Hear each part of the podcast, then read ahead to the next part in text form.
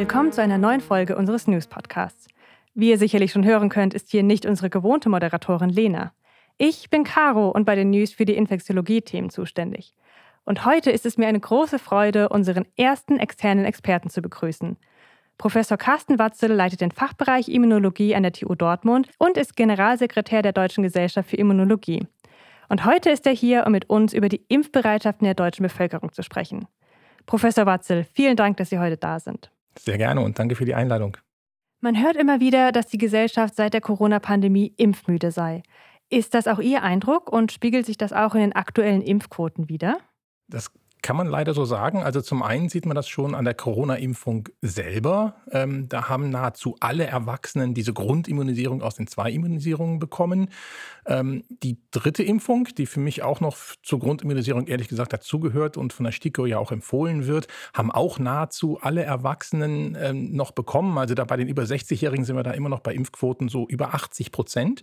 Und dann geht's runter. Also letzten Winter gab es ja den Boosterimpfung mit diesem BA45 angepassten Impfstoff. Da war es nur noch die Hälfte. Da sind wir so bei rund 40 Prozent der über 60-Jährigen, die das gemacht haben.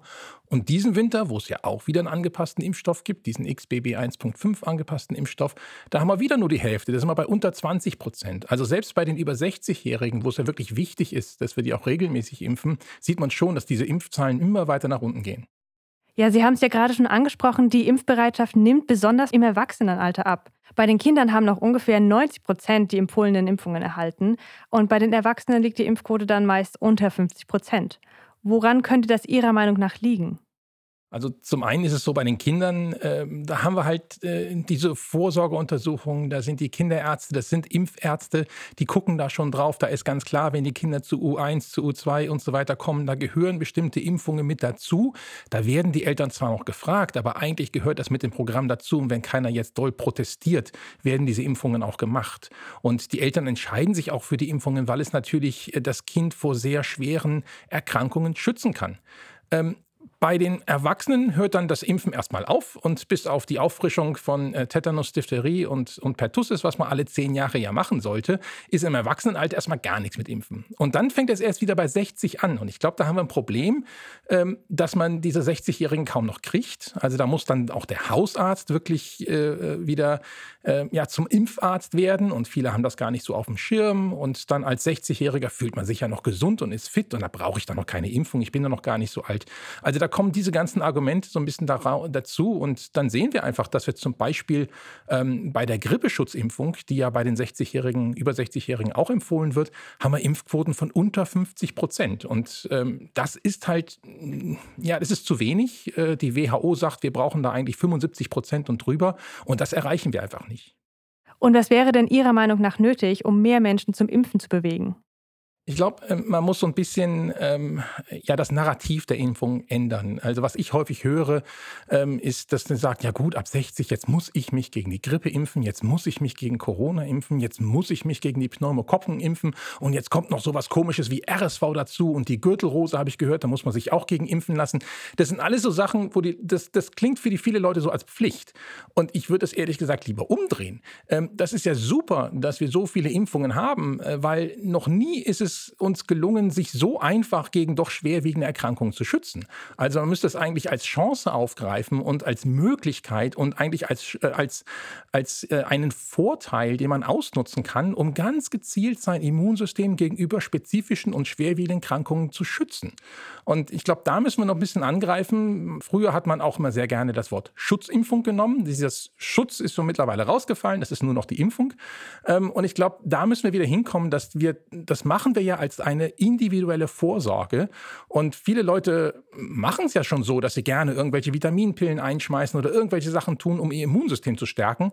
Und wenn man denen dann sagt, ja, aber die Impfung, das ist eigentlich das Beste, was du tun kannst, da müssen wir eigentlich wieder hin. Und das andere, was wir machen müssen, ist einfach auch, dass wir die Leute natürlich greifen müssen. Also die Hausärzte müssen ab 60 wieder im Prinzip so einen Impfplan an die Leute rausgeben und sagen, jetzt bist du über 60, du hast jetzt hier die Möglichkeit, dich gegen die und die Krankheit zu schützen. Die Krankenkasse bezahlt das auch.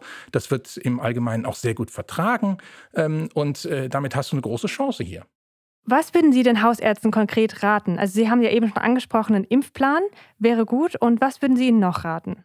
Ja, äh, also die Hausärzte müssen auch wieder ein bisschen mehr zu Impfärzten werden. Ähm, bei der Grippeschutzimpfung sind sie das zwar schon, ähm, aber ähm, bei vielen Ärzten ist es noch so, dass das Impfen mehr so nebenher läuft. Und es gibt mittlerweile bei der Digitalisierung auch Möglichkeiten, dass man in seinem Patientenregister auch äh, die Impfinformation drin hat. Die muss man natürlich irgendwann mal einpflegen, aber dann kommt der Patient zu einem und dann kann man ganz klar sagen, aha, Moment, deine letzte Tetanusimpfung war aber jetzt auch schon mehr als zehn Jahre her, die müssen wir jetzt mal auffrischen auffrischen.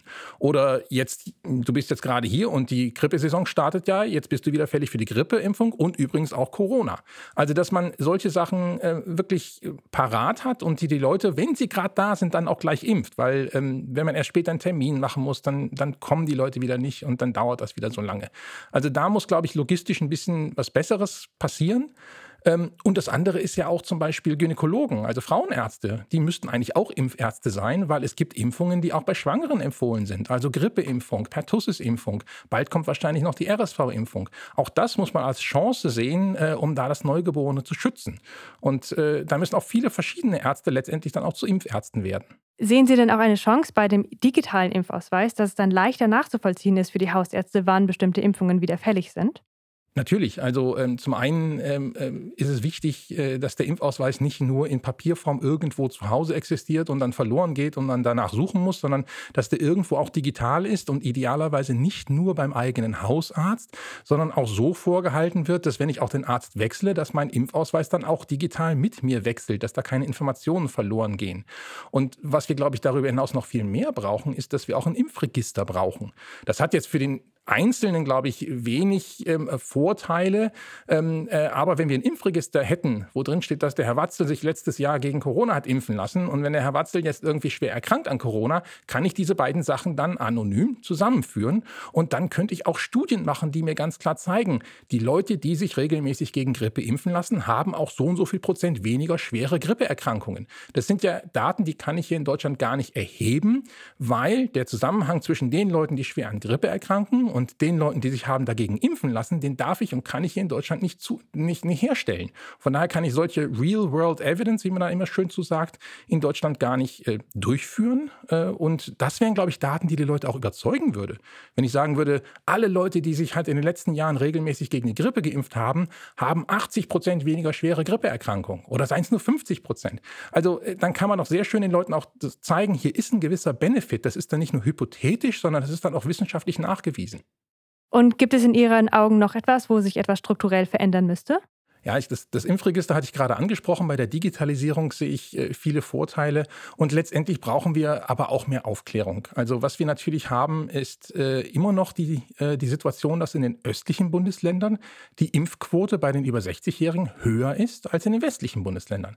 Woran liegt das? Das liegt daran, dass in der ehemaligen DDR viel mehr Aufklärung äh, betrieben wurde. Da sind dann Impfmobile auf den Marktplatz gefahren und haben, gegen die, äh, haben aufgeklärt, was es dann da für aktuelle Impfungen gibt gibt. Natürlich gab es damals in der DDR teilweise auch Impfpflichten, aber ich glaube, die, ähm, die Awareness, also die, ähm, äh, dass die Leute sich bewusst sind, dass man sich mit Impfungen schützen kann, ist in Ostdeutschland noch viel mehr verbreitet als in Westdeutschland.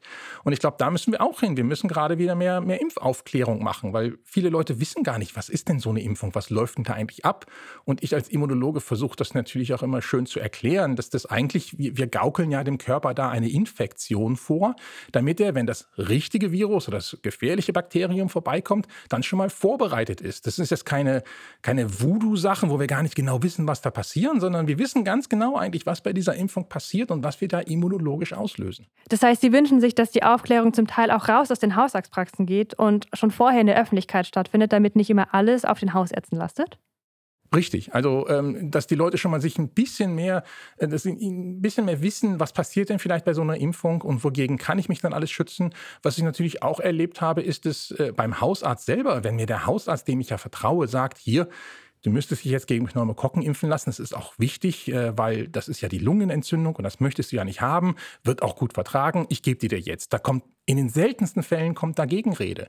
Also da ist doch dieses Vertrauen natürlich bei den Hausärzten da, aber das muss ich natürlich ausnutzen. Also der Hausarzt selber muss natürlich auch von den Impfungen überzeugt sein, über die Impfungen informiert sein. Ähm, das tun ja die meisten, dass sie sich aktiv informieren. Aber auch da müssen wir natürlich weiterhin daran arbeiten, dass die Hausärzte auch aktiv auf ihre Patienten zugehen und sagen, hier hast du jetzt die Möglichkeit, dich vor einer Krankheit zu schützen. Sie wünschen sich also auch ein bisschen mehr Eigeninitiative von den Hausärzten? Ich glaube, wir brauchen einfach so, so, einen ganzen Blumenstrauß an verschiedenen Dingen. Also, äh, dass wir sagen, die Hausärzte äh, müssen aktiver werden, wir müssen die Leute mehr aufklären, äh, wir müssen das Ganze digitalisieren, dass das auch einfacher wird und wir müssen mehr Ärzte mit einbeziehen. Ich glaube, wenn das so eine, ein ganzer Blumenstrauß an Methoden ist oder an Maßnahmen ist, ähm, dann hat man da auch viel mehr Erfolg, als wenn man jetzt nur eine Sache machen würde. Also ein Gemeinschaftsprojekt. Richtig. Vielen Dank, dass Sie hier waren, Professor Watzel, und vielen Dank für das Gespräch. Sehr gerne.